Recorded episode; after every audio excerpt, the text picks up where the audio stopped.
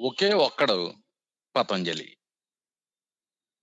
నేను పత్రికల రంగంలో గడిపిన నాలుగు దశాబ్దాల కాలంలో కాకర్లపూడి నారసింహ యోగ పతంజలి లాంటి మనిషిని మరొకడిని చూడలేదు.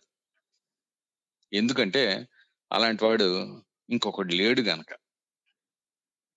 పతంజలి గారు ఆత్మీయుడైన మిత్రులు గొప్ప రచయిత. మంచి జర్నలిస్ట్. ఆకు కదిలినా స్పందించే తత్వం పతంజలి గారిది. లక్ష యోజనాల దూరంలో ఏదో చేప గేల ముళ్ళుకు చిక్కుందని వింటే ఇక్కడ కంట నీరు పెట్టే కరుణామూర్తి పతంజలి. పీత నడకలు నడిచే లోకం మీద కలుగుల్లో దూరి కుట్రలు చేసే లోకుల మీద వాళ్ళ తెచ్చుకోలు నవ్వుల మీద భగ్గుమనే భాస్వరం పతంజలి స్వరం. పతంజలి గారిని మంట తినేసిందేమో అనిపిస్తుంది ఒక్కోసారి. పతంజలి గారి కన్నా బాగా చదువుకున్న వాళ్ళని చాలా మందిని చూశాను. ఆయన కన్నా బాగా రాసిన వాళ్ళని కొద్ది మందిని చూశాను. పతంజలి కన్నా పావు అంగుళం ఎత్తుండే జర్నలిస్టులను కూడా చూశాను. ఆయన కన్నా స్పష్టమైన రాజకీయ దృక్పథం కలిగి ఉన్న వాళ్ళని చూశాను. కానీ ఈ లక్షణాలు అన్నీ ఉండి పతంజలి కన్నా మెరుగైన వ్యక్తిత్వం కలిగిన మనిషిని మాత్రం నేను ఎక్కడ చూడలేదు. ఎందుకంటే అలాంటి వాడు ఎవడో లేడు గనక. బాగా చిన్నతనంలోనే పదకొండో ఏటే ఆ వయసుకు సహజమైన చేపలంతోనో దుస్సాహసంతోనో పతంజలి తన్ను పట్టాడు. విద్యార్థి దశలోనే తన రచనలు అచ్చువేశారు. అప్పట్లే ఆయన రాసిన కథానికులతో ఆ దిక్కుమాలిన కాలేజీ అని ఒక సంకలనం కూడా వచ్చింది. అయితే పత్రికల్లో ప్రవేశించిన తర్వాతే జర్నలిజంలో అడుగు పెట్టిన తర్వాతే పతంజలి మేధో వికాసం మొదలైందని నాకు అనిపిస్తూ ఉంటుంది.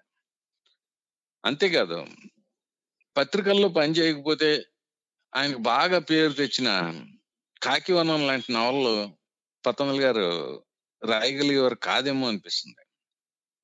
అలాగే మా- బాగా సినికల్గా అనిపించినప్పటికీ పెంపుడు జంతువులు లాంటి నవల్లో పతంజలి తప్ప మరెవరు రాయలేరు. ఆయన జర్నలిజంలోకి వచ్చి ఉండకపోతే ఆయన కూడా రాయలేడు. అయితే పతంజలి సాహిత్య ప్రస్థానంలో ఈ కాకివనం పెంపుడు జంతువులు లాంటి నవలలు రాసిన యువ రచయిత అనేది ఒక దశ మాత్రమే. ఆయన అక్కడి నుంచి చాలా పరిణతి చెందారు. ఆ పరిణతి చెందే క్రమంలో ఆయన మీద గురదాడ శ్రీశ్రీ రాచకొండ విశ్వనాథ శాస్త్రి గారుల ప్రభావం ప్రగాఢం. ఆ విషయం పతంజలి గారు కూడా తరచు చెప్తుండేవారు. ఆయన కాకివనం పుస్తకం అంకితం ఇస్తూ కూడా వీళ్ళ ముగ్గురికి అంకితం ఇచ్చాడు ఆయన. అలాగే ఆ రచయితగా పతంజలి మూర్తి మూర్తిమత్వం అంటారు కదా అంటే పర్సనాలిటీ ఆ పర్సనాలిటీ అనేది ఒక నిర్దిష్టమైన రూపం దిద్దుకునే క్రమంలో చాసో ప్రభావం కూడా చాలా ఎక్కువ. అంటే ఆ టైంలో పతంజలి గారు విజయనగరంలో ఉండడం ఒక్కటే కాకుండా చాసు గారి అబ్బాయి చాగంటి శంకర్ అనుకుంటా ఆయన పేరు. ఆ చాగంటి శంకర్ గారు పతంజలికి క్లాస్మేట్ ఆయనతో కలిసి పతంజలి గారు చాసు గారి దగ్గరికి వెళ్ళేవారు అలా వెళ్ళి కలిసే రోజుల్లో చేస్తూ చాలా చాలా క్రిటికల్గా కూడా మాట్లాడేవారు. అది చాలా హర్ట్ చేసేవారు ఒకసారి. కానీ అది మంచి ట్రీట్మెంట్ కింద నాకు ఉపయోగపడింది అని ఆయన ఒక ఉదాహరణ ఒక మాట ఒకటి చెప్పేవారు నాకు బాగా గుర్తు. ఉదాహరణకి ఈ మాగాణి అనే మాట ఉంది కదా? ఆ మాట ఉత్తరాంధ్రలో వాడకంలో లేదు. అయితే ఈ పత్రికా భాషలో వచ్చేసి చేరిపోయి అది అలాగా బతుకుపోయింది. ఆ, పతంజలి గారు ఒక కథలో మాగాణి అనే మాట రాస్తే మన ప్రాంతంలో మాగాణి అని మాగాణి అనే మాట వాడికి చేస్తారా అని అడిగారట పతంజలి గారు. అది చేస్తో గారు. అడిగితే ఈయన కొంచెం హర్ట్ అయ్యాడు. హర్ట్ చేయరు కదండి అన్నాడట. మరి నువ్వు ఎందుకు రాసావు అన్నాడట. అంటే అది అందరికీ అర్థం అవ్వాలని అన్నాడు. అందరికీ అన్ని అర్థం అవ్వు. అందరికీ అర్థం అవ్వడం కోసం ఏది రాయకూడదు. అలాగే నీకంటూ ఒక పాఠకుల నియోజకవర్గం ఒకటి తయారు చేసుకునే ప్రయత్నం కూడా మంచిది కాదు. నువ్వు నీకు నువ్వే నీ కథ రాసుకోవాలి. అని ఒక పాఠం చెప్పాడు పతంజలి గారు దే చాసో గారు. అది నాకు బాగా ఉపయోగపడిందండి అని పతంజలి గారు చెప్తుండేవారు. చాలా మందితో షేర్ చేసిన విషయాలే ఇవి. ఈవేళ మనం ఈ హర్షణీయం వాళ్ళ వేదిక మీదుగా మనం పతంజలి గారి కథలో మూడు వినబోతున్నాం మనం. ఇందులో మొరటు మనిషి అనే కథ పతంజలి గారికి ఆ బాగా గుర్తింపు తెచ్చిన మొదటి కథల్లో ఒకటి. చాలా గొప్ప కథ కూడా అది. చాలా సింపుల్గా రాసిన ఎంతో గొప్ప కథ. ఈవేళ మనం వినబోయే రెండో కథ తోటి వేటగాళ్ళు. ఇది పతంజలి గారి వేట కథల్లో ఒకటి. అదర్రా బంటి అనే పేరుతో పతంజలి గారి వేట కథలు పుస్తకంగా వచ్చింది. అందులో ఉంది ఈ కథ. తర్వాత మనసు ఫౌండేషన్ వాళ్ళు వేసిన పతంజలి గారి లభ్య రచనల సర్వస్వం ఉంది కదా. అందులో కూడా ఈ కథ ఉంది. కథల సంకలనంలో ఉంటుంది. గొప్ప కథ. చాలా గొప్ప కథల్లో ఒకటి. తర్వాత ఇక నా దృష్టిలో పతంజలి గారి కథల్లో ఆయన రాసిన అత్యుత్తమమైన కథ సీతమ్మ లోగిలి. ఈ సీతమ్మ లోగిలి అనే కథ తోటే పతంజలి గారి వేట కథలు మొదలవుతాయి. మనం ఈ మూడు కథల గురించి క్లుప్తంగా మాట్లాడుకుందాం. పతంజలి గారు లాంటి ప్రముఖ రచయిత గురించి విస్తారంగా మాట్లాడుకోవడంలో పెద్దగా అర్థం కూడా లేదు. మనం మొదట ఈ మొరటు మనిషితోటే మొదలు పెడదాం. పతంజలి గారు ఈ ఆయన డిగ్రీ చదువుకున్నది విజయనగరంలో. వాళ్ళ ఊరు అలమండ. ఈ విజయనగరం నుంచి అలమండ వెళ్తూ ఉండేవారు ఆయన. కాలేజ్ అయిపోయాక ఒక్కోసారి వాళ్ళ ఇంటికి వెళ్తూ ఉండేవారు. ఆ టైంలో ఆ ఎండ దెబ్బకి ఆయనకి మైగ్రేన్ ఉండేది ఆ రోజుల్లో. తలకాయ నొప్పిలాగా వచ్చి తర్వాత చాలా అవస్థలు పడేవారు. ఆయన స్వయంగా అనుభవించిన బాధ ఆ కథలో ఆ, కథ మనకి చెప్పే కథ కూడా ఉంటాడు. ఆ ఫస్ట్ పర్సన్లో ఉంటుంది ఆ కథ. తనను తాను నాగరికుడిగా భావించే వ్యక్తి తన నాగరిక ప్రమాణాలకి ఆ, సరిపోడని అనుకునే మనిషి మీద ఒక చిన్న చూపు ప్రదర్శించడం అనేది లోకరీతి అందులో నీతి లేదు న్యాయం లేదు దానికి మించి అది వాస్తవం కూడా కాదు. ఆ విషయాన్ని ప్రొజాయిక్గా డ్రైగా చెప్తే అసలు మన బుర్రలో రిజిస్టర్ కాదు. ఎందుకనంటే మనం అందరం కూడా ఇలాంటి ప్రెజుడిషియస్కి బానిసలమే. ఏదో ఒక స్థాయిలో. మన సంస్కార స్థాయి పెరిగే కొద్దీ ఇలాంటి విషయాల గురించి మనకి స్పష్టత ఏర్పడుతుంది. అయితే పతంజలి గారి తొలి కథానికల్లో ఒకటైన మొరటు మనిషిలోనే ఆయన ఈ విషయంలో చాలా స్పష్టమైన చాలా గొప్ప పరిణతి చెందిన ఒక ఒక స్టాన్స్ ఒక యాటిట్యూడ్ ఒకటి ప్రదర్శించారు. ఇది చాలా సింపుల్ కథ. ఒక కాలేజ్ స్టూడెంట్ వాళ్ళ విలేజ్కి బయలుదేరి వెళ్తుంటాడు. బస్సు వస్తుంది. ఆ బస్సులో ఒక విండో సైడ్ సీట్లో కూర్చోవాలని ట్రై చేస్తాడు. అలాగానే అక్కడ ఒక పల్లెటూరు పెద్ద మనిషి కూర్చుని ఉంటాడు. కొంచెం ఇటు జరుగు నేను విండో సైడ్ కూర్చుంటానని చెప్తాడు. చెప్తే లేదు నేను చుట్టకాల్చుకోవాలి నేను ఇక్కడే కూర్చోవాలని కూర్చుంటాను అంటాడు. వాడి మీద ఆ మాట అన్నందుకు ఆ పెద్ద మనిషి మీద మంట పెట్టుకుంటాడు ఈ స్టూడెంట్.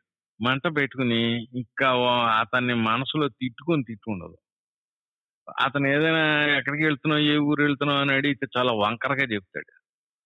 సమాధానాలు అబ్బాయి ఆ ఊరు దాకా వెళ్ళదు కదా ఈ బస్సు అని అంటాడు వాడు.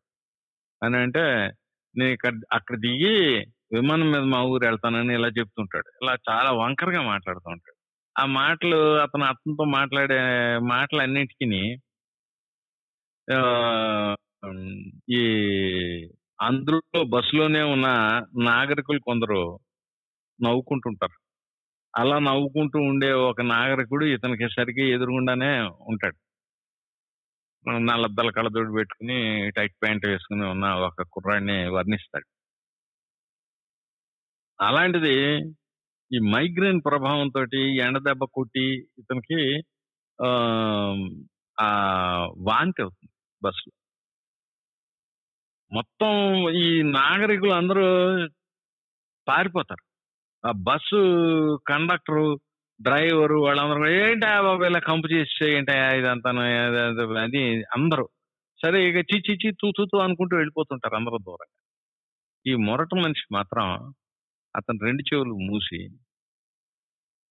ఏం బాబు పర్వాలేదు బాబు ఏమీ పర్వాలేదు నెమ్మదిగా సర్దుకో అని చెప్పి ఒక మానవత్వం ప్రదర్శిస్తాడు. వాడు మొరటు వాడు కాదు. మొరటు మనిషి. పతంజలి గారు ఆ ఆ తూకం మాటల తూకం అక్కడ కనపడుతుంది మొరటు మనిషి అతను. మనిషి. వాడు బేసిక్గా మనిషి. మొరట అనేది ఒకడు మొరట కావచ్చు ఒకడు నాజుకు కావచ్చు కానీ బేసిక్గా మనం మనుషులు అయి ఉండాలి. మనుషులం కాని రోజున నువ్వు నాజుకు అయినా సరే మొరట అయినా సరే ఒకటే. బేసిక్ లక్షణం మా మనిషికి ఉండవలసిన ప్రాథమికమైన లక్షణం మనిషితనం మానవత్వం. ఆ మానవత్వం ఆ పల్లెటూరు పెద్ద మనిషిలో ఉంటుంది. అతను చదువుకుని ఉండకపోవచ్చు డిగ్రీలు సంపాదించి ఉండకపోవచ్చు ఏదైనా పొలిటికల్ పార్టీలో చేరి గొప్ప నాయకుడిగా రాణించి ఉండకపోవచ్చు లేకపోతే ఈ దేశ సేవ చేసి ఉండకపోవచ్చు అసలు దేశ సేవ అంటే ఏంటో తెలియకపోవచ్చు. అయినప్పటికీ పక్కన ఉన్న మనిషి సఫరింగ్లో ఉన్నప్పుడు అతను ఆదుకోవాలి అనే మానవ సహజమైన ఆ ఒక రకమైన ఒక కంపాషన్ ఆ కరుణ ఉన్న మనిషి. వాడే మనిషి అంటే. అది లేనివాడు వాడికి ఎన్ని భుజకీర్తులున్నా ఎన్ని తురాయిలు ఉన్నా ఎన్ని తలపాగాలు ఉన్నా ఎన్ని కిరీటాలు ఉన్నా వాడు మనిషి ఈ జడ్జిమెంట్ పతంజలి గారు ఇలాగ నేను చెప్పినట్టు ఇంత బండగా ఇంత మొరటగా మూటుగా చెప్పరు. ఆ కథ చదివితే ప్రతి ఒక్కడి మనసులోనూ ఏర్పడే భావం అది. అలాంటి భావం కలగజేయడానికి ఒక మహాశిల్పి అయితే కానీ సాధ్యం కాదు. ఇతరులు చేయలేరు అది. పతంజలి తన తొలి రచనల్లోనే అది సాధించాడు. అది శిల్పం మీద ఆయనకున్న గొప్ప పట్టుని అది రుజువు చేస్తుంది. కథ కూడా చాలా చిన్నదే. పెద్ద కథ కాదు. అది చాలా వన్ వే ట్రాఫిక్గా నడిచిన కథ. ఒక రకమైన ఓ హెన్రీ తరహా ట్విస్ట్లో ముగుస్తుంది. కానీ ఆ ముగింపుని ఏదో ట్విస్ట్ కోసం చేసిన ముగింపు కాదు అది ఆయన ఒక స్పెసిఫిక్ మెసేజ్ ఒకటి ఆ కథలో చాలా అద్భుతమైన శిల్పంతో కమ్యూనికేట్ చేశారు. అలాంటివి పతంజలి గారు చాలా కథలు ఉన్నాయి అయితే ఇది ఆయన ఒక రిప్రజెంటేటివ్ స్టోరీ లాంటిది ఇది. ఆయన ఎర్లీ స్టేజ్లో రాసిన కథల్లో ఒకటి చాలా గొప్ప కథల్లో ఒకటి. ఇది ఎంపిక చేసుకున్నందుకు హర్షణీయం వాళ్ళని ఖచ్చితంగా అభినందించాలి. ఎందుకనంటే ఎవరో అందశ్రీ అనుకుంటా ఒక పాట రాశాడు. మాయమైపోతున్నాడమ్మా మనిషి అన్నవాడు అని రోజులు అలా ఉన్నాయి. ఇది మక్దుమ్ ఒక కవితలో అంటాడు అమానుషత్వం అనే దుర్గంధం వీస్తుంది ముక్కులు పగిలిపోతున్నాయని. అలాంటి నాగరికత అనేది దాని బై ప్రోడక్ట్గా ఈ అమానుషత్వం అనే దాన్ని ఒక దాన్ని తీసుకొస్తుంది. ఈ దాన్ని జయించినప్పుడే మనం మనుషులు అనిపించుకుంటాం ఇది చాలా లోతైన అవగాహన మానవత్వం మీద గౌరవం ఉన్నవాడు తప్ప ఇలాంటి కథ రాయలేడు. పతంజలి గారు ఆయన వ్యక్తిత్వంలోనే ఇది ఒక భాగం. అందుకే ఆయన తన గురించి తను చెప్పినప్పుడల్లా కూడా నాది చాలా బండ బుద్ధి నాకు చాలా విషయాలు తెలియవు. నేను రైట్ అనుకున్న దాన్ని రైట్ అని రాస్తాను. నేను తప్పు అనుకున్న దాన్ని తప్పు అని రాస్తాను అని చెప్పి అంటాడు. కానీ పతంజలి భాష్యం అలాంటి చదివితే పద్మనీల్ గారు ఎంత గొప్ప ఆ, తాత్వికుడో మనకు అర్థమవుతుంది. ఈ కథలోనే మొట్టమొదటి ఇలాంటి మేనిఫెస్టేషన్ జరిగింది అనేది నాకున్న పరిమితమైన అవగాహనతో చెప్తుంది. చాలా గొప్ప కథ. మీరు జాగ్రత్తగా వినండి. చాలా ప్రతి అక్షరం మనసుకి తీసుకోవాల్సిన కథ ఇది. పోతే తోటి వేటగాళ్ళు అనే కథ కూడా ఇది చాలా వండర్ఫుల్ కథ. ఇది కూడా మానవత్వం మీద రాసిన కథే. ఆ మొరటి మనిషి అనే దాంట్లో ఉన్న దానికి పూర్తిగా డయాగ్నలీ అపోజిట్ వ్యూ ఒకటి ఇందులో ప్రదర్శిస్తాడు. అది పోల్చి చూసుకుంటే బాగా స్పష్టంగా తెలుస్తుంది. తోటి వేటగాళ్ళు అనే కథ ఆయన పతంజలి గారి వేట కథల్లో ఒకటి. ఇది వేటకు సంబంధించిన కాదు. ఒక జంతువు వచ్చి అక్కడ అడవిలో ఉండే పల్లెల్లో అల్లకల్లోలం చేసేస్తూ ఉంటుంది. ఆ జంతువుని వేటాడడానికి అని చెప్పి ఆ, ఒక పులి అనుకుంటా. పులిని చంపడానికి పెద్ద షికారి ఒక వేటగాడిని ఒకడిని శ్రీనివాసదేవ్ అని ఒక రాజ కుటుంబానికి చెందిన వాడిని ఒక ఆయన్ని అక్కడ ఉండే జనం అంతా వెళ్ళి అడుగుతారు. అతను ఇద్దరు తోటి వేటగాళ్ళని ఇద్దరిని పెట్టుకుని స్టాండ్ బై అన్నమాట వాళ్ళు. వాళ్ళని ఇద్దరిని పెట్టుకుని ఆ, పకడ్బందీగా తయారయ్యి ఒక మేక మేకను తీసుకొచ్చి అక్కడ అడవిలో చెట్టు మీద మకం పెడతాడు. ఆ చెట్టు కిందే ఈ మేకను కట్టేస్తారు. ఈ మేక ఆ చెట్టుకి ఆకులు కదిలినప్పుడల్లా మే మే అంటూ ఉంటుంది.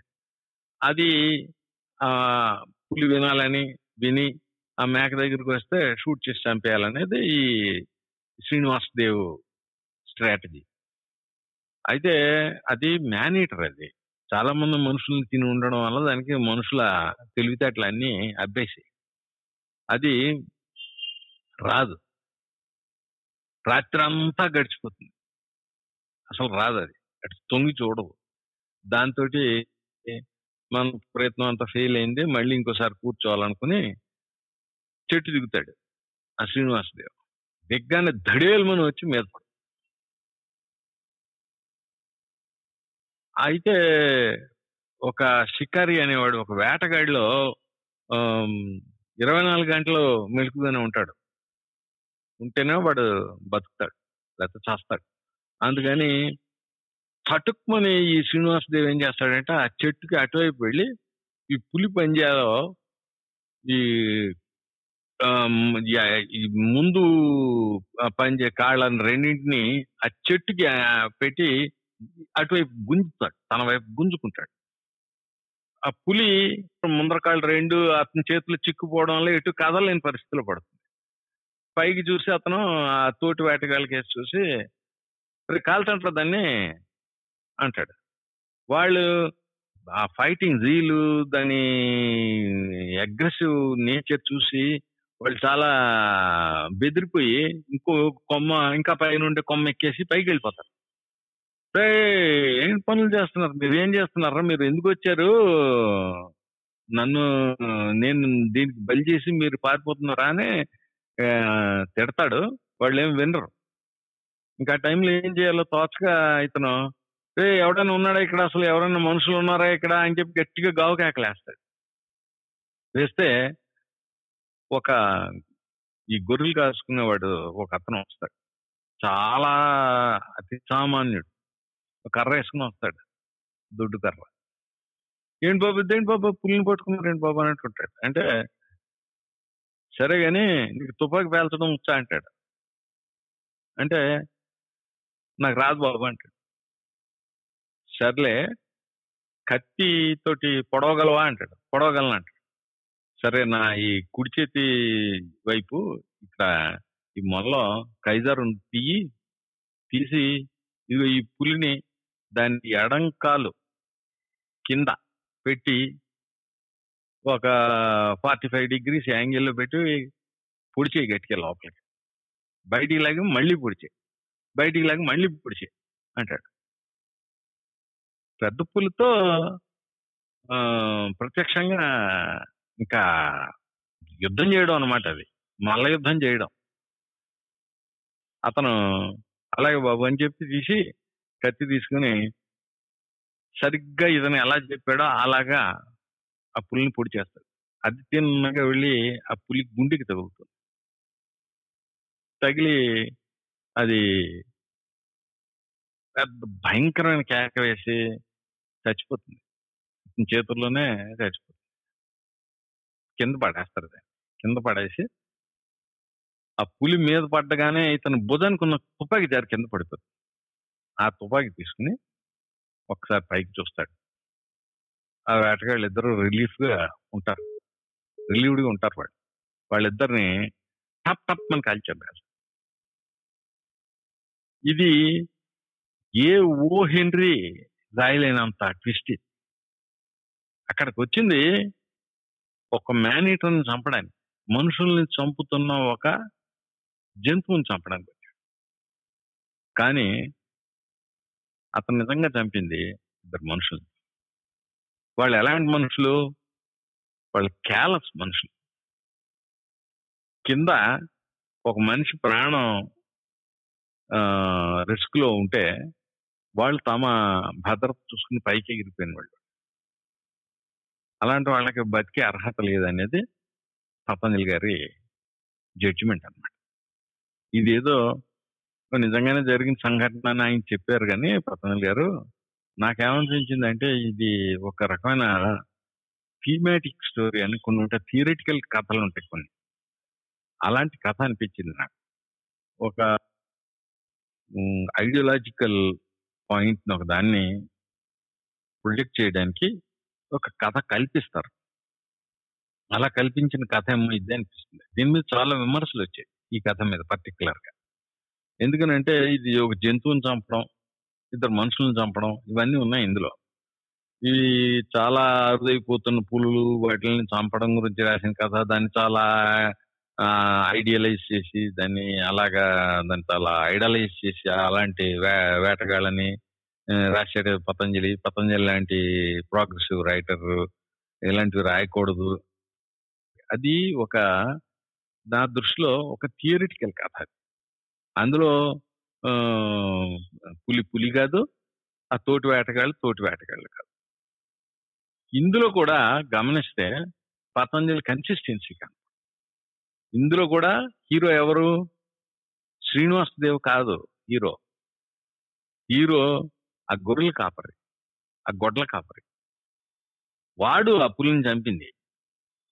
వాడిని ఆ పులిని చంపడం దిశగా నడిపించిన వాడు శ్రీనివాసదేవ్ ఇది సామాన్య ప్రజలే ఎప్పటికైనా సరే చరిత్రను తిరగరాస్తారు. వాళ్ళు అలా రాయడానికి వాళ్ళకి అక్షరాస్యత కల్పించడం వరకే చైతన్యం బాగా ఉన్న వాళ్ళు చేయగలిగిన పని.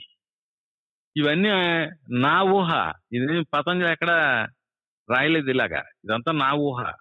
నాకు అనిపించింది ఇవన్నీ ఇవి మామూలు సింపుల్గా ఉన్న కథల్లా కనపడతాయి ఇవి. సింపుల్ కథలు కాదు.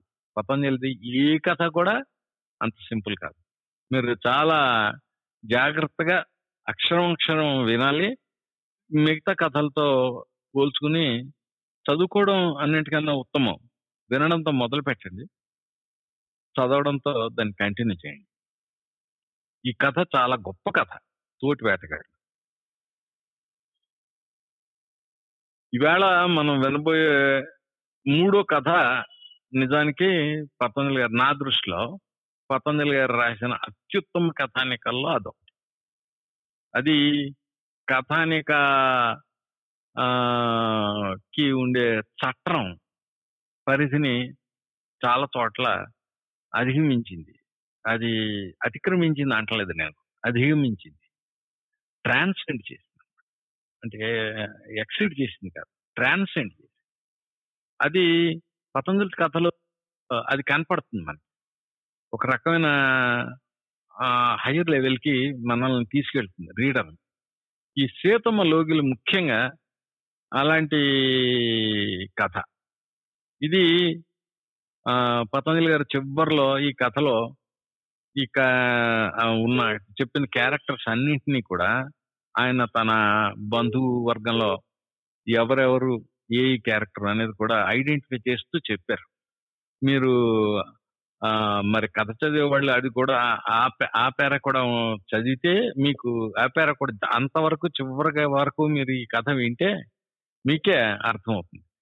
ఇది పతంజలి ఆత్మకథలో భాగం అని అనుకోవచ్చు. ఆయన తల్లి పేరు సీతమ్మ గారే. ఆవిడ ఇల్లే ఆయన రాసింది. ఆయన పతంజలి గారి కుటుంబానికి జంతువులతో చాలా అనుబంధం. పతంజలి గారి ఇంటికి వెళ్ళిన వాళ్ళు చాలా మందికి ఒక విషయం తెలిసి ఉండాలి ఆయన కొన్నాళ్ళు కోతిని పెంచారు ఆయన పతంజలి గారు. అది దాని మెడలో ఒక గంట ఉండేది. నేను కోతి మెడలో గంట కట్టింది ఎవరో అని అడిగాను ఆయన పతంజలి గారు. ఆయన సీరియస్గా ఒకసారి చూసి నన్ను సామెతలు మార్చకూడదు అని చెప్పాడు.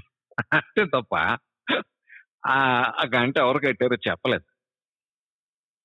అయితే జంతువులతో పతంజలి గారికి ఉన్న ఆత్మీయత అలాంటిది. ప్రకృతిలో ఉన్న ప్రతి జీవకణంతోనూ మనకి అలాంటి ఆత్మీయత ఉండాలి. కొద్దిమందికి ఉంటుంది కొద్దిమందికి ఉండదు. అదృష్టవంతులకు కొంతమందికి ఉంటుంది. అలాంటి అదృష్టవంతుల్లో పతంజలి ఒకటి ఈ సీతమ్మలోకి కథ ఏంటంటే ఇది చాలా simple very at the same time very complex sentiment అనమాట మన మానవ జాతిలో సగానికి సగంగా ఉండే ఆడవాళ్ళు వాళ్ళకి ఉండే చాలా ఫైనర్ సెంటిమెంట్స్ని ఈ మిగతా సగం ఒక్కోసారి అసలు వాళ్ళ దృష్టికే రాదు. వాళ్ళు చాలా ఒక రకమైన స్పందించరు దానికి. అలాగా వాళ్ళ జీవితం అంతా గడిపేస్తారు. కానీ గుర్తించి గ్రహించగలిగితే అందులో ఆ- ఫైనర్ సెంటిమెంట్ ఎంత సున్నితమైందో బాగా అర్థమవుతుంది. ఈ సీతమ్మలోకి ఈ కథ అంతా దాని మీద డెవలప్ చేశారు పతంజలి గారు. ఇది మామ మామూలుగా ఆ- పతంజలి గారి ఇంట్లో చాలా జంతువులు ఉండేవి. ఏ జంతువులు ఉండేవో ఏమిటో అన్ని ఆయన ఉదాహరణల కింద అందులో చాలా వైన్ వైనాలుగా చెప్పుకొచ్చారు. వాటిలన్నింటికన్నా ఒక అంటే ఈ బాతులు ఉంటాయి కుందేళ్ళు ఉంటాయి ఇవన్నీ వాటిలన్నింటి గురించి వివరించి నెమ్మళ్ళు వాటిలన్నింటి గురించి చెప్పు. చివరికి ఈ కుక్కలు ఉంటాయి వేట కుక్కలు. అవి కాకుండా ఒక పంది ఒక సింహ పంది లాంటి పంది ఒకటి అక్కడికి వాళ్ళ ఇంట్లో వచ్చి చేరుతుంది దాన్ని ఆ సొంత బిడ్డలాగా పెంచుకుంటుంది వాళ్ళ అమ్మగారు. చాలా ఆత్మీయంగా పెరుగుతూ ఉంటుంది. అది ఎలా ఏడ్చేది అది తిండి ఎలా తినేది వాటిని అన్నింటినీ చాలా ఆత్మీయంగా వివర వర్ణించాడు పతంజలి గారు. అవన్నీ చూస్తుంటే దాంతో ఆయనకున్న ఒక అటాచ్మెంట్ స్పష్టంగా తెలుస్తుంది. ఆ పంది హఠాత్తుగా మాయమైపోతుంది. ఆ వాళ్ళ పతంజలి తమ్ముళ్ళలో ఒక అతనికి ఆ పందితో విపరీతమైన అటాచ్మెంట్. అది దానికి తిండి పెట్టకుండా తను తిండి తిండవు. దానికి పాలు పోయకుండా తను పాలు తాగడు. అంత అటాచ్మెంట్ అన్నమాట. వెళ్ళి ఊరూరు తిరిగి వెతుకుతారు దానికోసం. ఆ కుర్రాడు తిండి తిప్పలు మానేసి కూర్చుంటాడు. అందుకని ఆవిడ తల్లిగారు వాళ్ళందరూ తరుము అందరూ వెళ్ళి వెతుకుతారు. ఎక్కడా కనపడదు. కొండలు కొండలు గుట్లు ఈ అడవి అంతా తిరిగేస్తారు వెతికేస్తారు ఎక్కడా కనపడదు. సరే పోన్లేరా బాబు ఏదో జంతువు ఎలా వచ్చిందో ఎక్కడి నుంచి వచ్చిందో వచ్చింది ఎక్కడికి పోయిందో పోయింది. సరే ఇక జంతువుల బిహేవియర్ అలాగే ఉంటుంది అని చెప్పి వాళ్ళ మేనమామ సర్ది చెప్తాడు అయిపో. నెమ్మదిగా ఆ జంతువు గురించి వీళ్ళు మర్చిపోయే టైంలో హఠాత్తుగా మళ్ళీ ప్రత్యక్షం. రావడం రావడమే ఇంకా ఒక్కొక్క మనిషిని చూసి వచ్చి కుమ్మేస్తూ ఉంటుంది. తర్వాత ఇక ఇంట్లో ఉన్న పింగాణి సామాన్లు గాజు సామాన్లు వాటిని అన్నింటిని బద్దలు కొట్టేస్తాం ఈ చెక్క సామాన్లు వాటిని అన్నింటిని తిరగేసేస్తూ ఉంటుంది.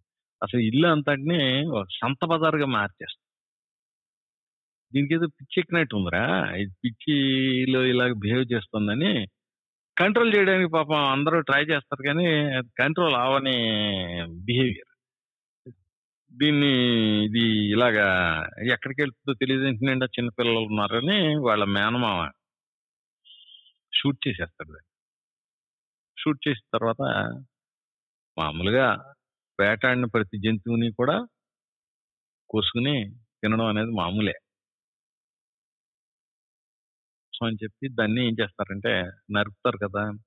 అలా నరికి పెట్టిన ఒక పాలేరు వచ్చి ఏం చెప్తాడంటే అయ్యా గర్భవతి అండి దాని కడుపులో పిల్లలు ఉన్నాయి అని చెప్తాడు.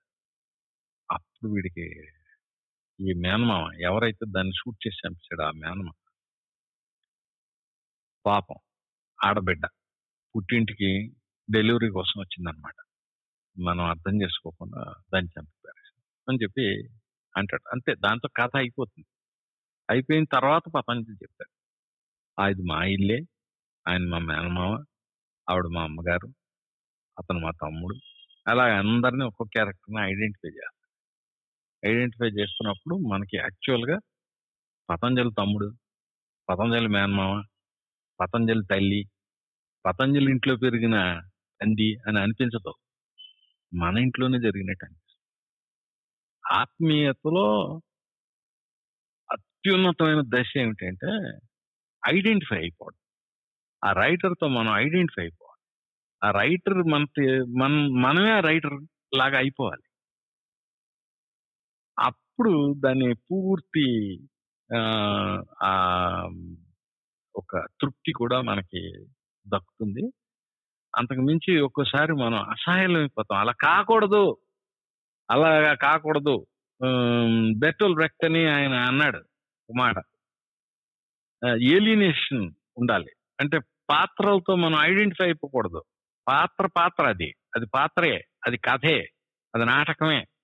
అక్కడ జరుగుతుంది ఒక నాటకం ఆడుతున్నారు వాళ్ళు. అన్న విషయం మన స్పృహలో ఉండాలి. లేకపోతే ఒక్కోసారి మనం చాలా చోట్ల చూస్తూ ఉంటాం. సినిమాల్లో వాళ్ళు హీరో విలన్ కొడుతున్నప్పుడు లేకపోతే విలన్ హీరోని కొడుతున్నప్పుడు గావు కేకలు పెట్టేసి పక్కన ఉన్న వాళ్ళని కుమ్మేసే వాళ్ళు చాలా మంది కనపడుతుంటారు. వాళ్ళు ఈ తాదాత్మ్య స్థితికి వెళ్తారు.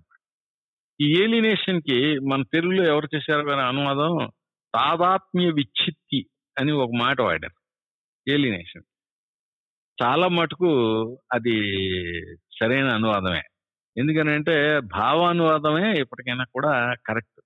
ఈ సీతమ్మ లోగిల్లో మనం రైటర్తో ఎలినేట్ కావడం దాదాపు ఇంపాసిబుల్ అనే స్టేజ్కి తీసుకెళ్ళిపోయాడు పదండి అది అలాంటి ఎక్స్పీరియన్స్ మనకి గొప్ప కథలు చదివిన ప్రతి సందర్భంలోనూ వస్తుంది అది. అది గొప్ప సాహిత్యానికి అది గీటురాయి. అది పతంజలి చాలా కథల్లో సాధించిన స్థాయి. అంటే ఈ సీతమ్మ లోగిలి అనే కథలో అసలు ఆ కథ చదివి ప్రశాంతంగా నిద్రపోగలిగిన వాడు మహానుభావుడు వాడి చేతులు అంటే పతంజలి గారి కుటుంబ జీవితంలోనే అంటే ఈ రకమైన ఈ జంతువులతో అనుబంధం అనేది ఉంది. నాకు ఆయన ఒక ఇన్సిడెంట్ చెప్పారు. ఆచంట లక్ష్మీపతి గారు ఒక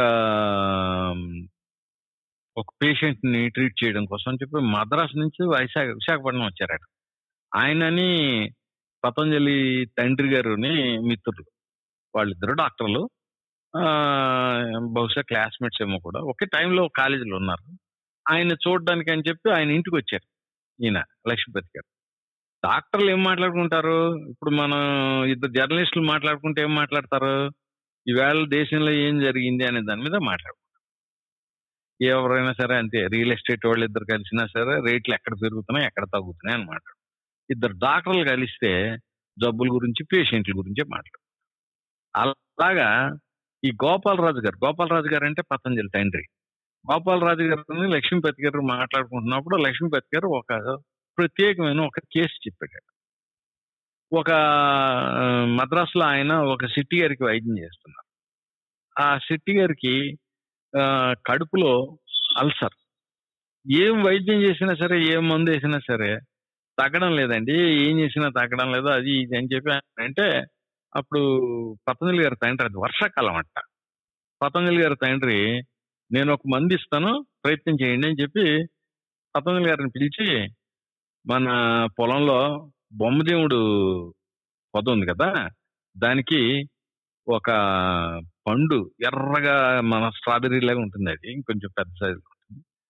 ఆ, పండు ఉంటుందిరా జాగ్రత్తగా తీసుకురా అని చెప్తే ఆయన తీసుకొచ్చాడు.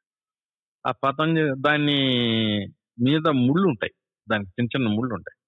గోళ్ళతో ఆ ముళ్ళన్నీ పీకేసి తర్వాత దాంట్లో తేనె ఇంకెలాంటి ఏదో కలిపి బెల్లం అనుకుంటా. కలిపి అది ఒక లీహ్యం తయారు చేసేటట్టు ఆయన. తయారు చేసి ఒక చిన్న బాక్స్లో చిన్న బరిణి లాంటి దాంట్లో పెట్టి ఇది తినిమనండి తగ్గిపోతుంది. ఇది తిన్న తర్వాత ఒక గంట ముందు ఏమి తినకూడదు. ఇది తిన్న తర్వాత మళ్ళీ ఇంకో గంట ఏమి తినకూడదు అని చెప్పి ఏదో అలాంటి జాగ్రత్త ఇది చెప్పి పంపించాడు. ఆయన లక్ష్మీపతి గారు తీసుకెళ్ళి తీసుకెళ్ళి ఎక్కడో నేను విశాఖపట్నం నుంచి విజయనగరం నుంచి తీసుకొచ్చానయా ఒక మందు శెట్టి గారు. అయితే ఆ- డాక్టర్ గారు చాలా పెద్ద డాక్టరు. ఆయన ఫీజు చాలా ఎక్కువ. వెయ్యి రూపాయల దాకా ఉంటుంది అన్నాడు.